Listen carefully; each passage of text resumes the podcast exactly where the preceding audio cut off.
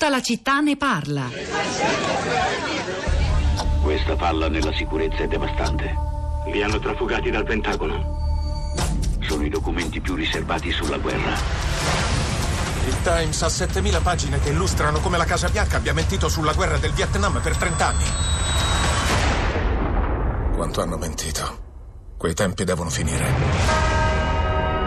Kay gli preoccupa che ci sia una donna a capo del giornale, che possa non avere fermezza per le decisioni difficili.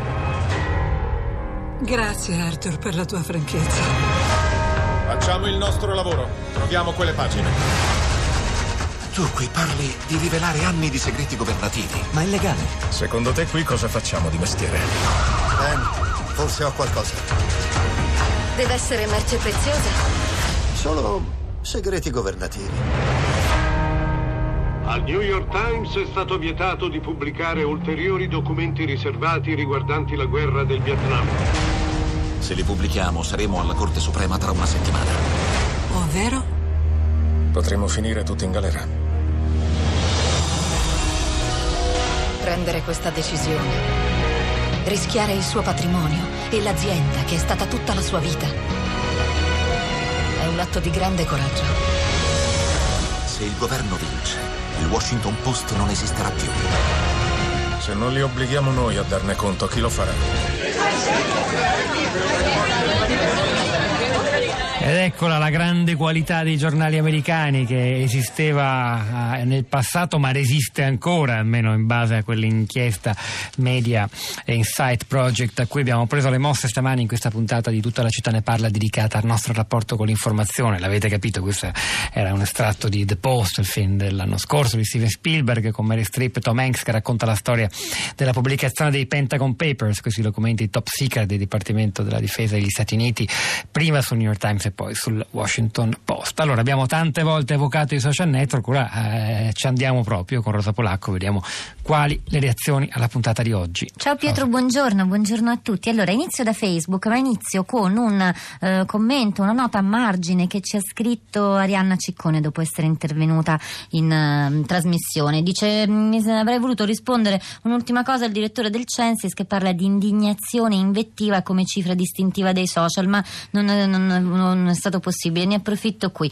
Linguaggio della politica e della TV non hanno la stessa cifra, volendo generalizzare. Poi c'è un problema di fondo, se non si capisce che questi sono ambienti sociali complessi, dove dovremmo come media impegnarci a costruire comunità e non mezzi per spammare link, non si andrà da nessuna parte. Saranno inutili anche le ricerche perché di fondo non si sta capendo la natura profonda di questi ambienti e quale potrebbe e dovrebbe essere il nostro ruolo e contributo.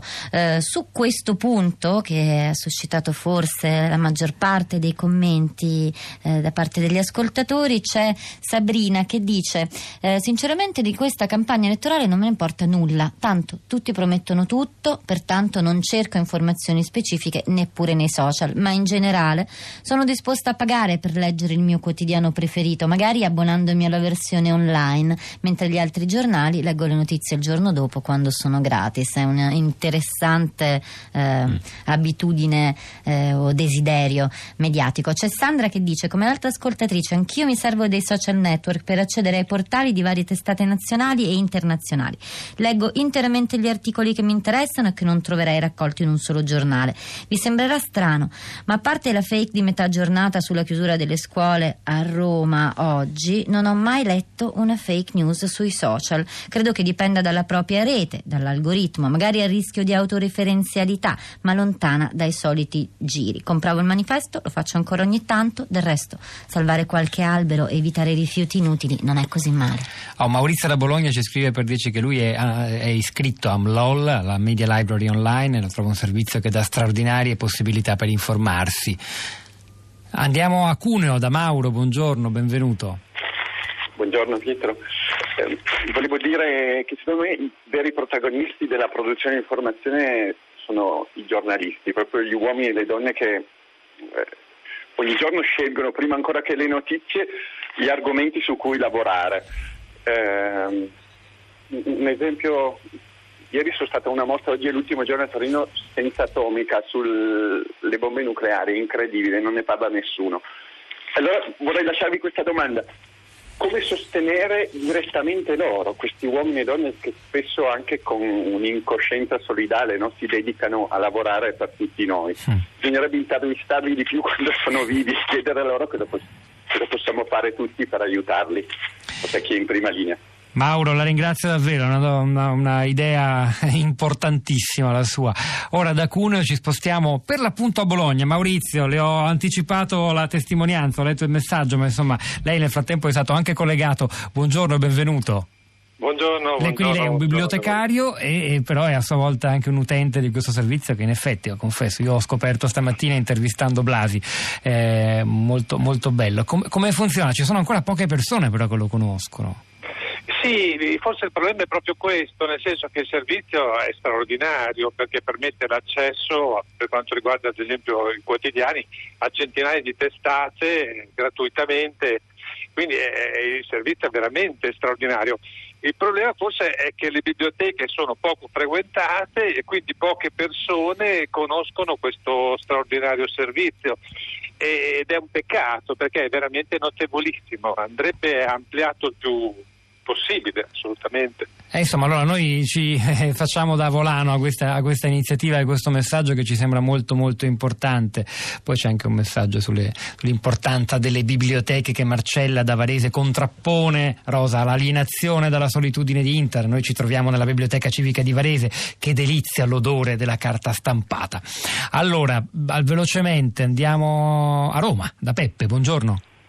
Buongiorno. A lei la parola, Peppe. Pronto? Sì, prego, prego. Sì. Eh, io sono intervenuto, vorrei intervenire sulla funzione del giornalismo. Ritengo che il diritto di orientare ce l'abbiano tutti i giornali, però prevale, dovrebbe prevalere il, il diritto diciamo, ad informare.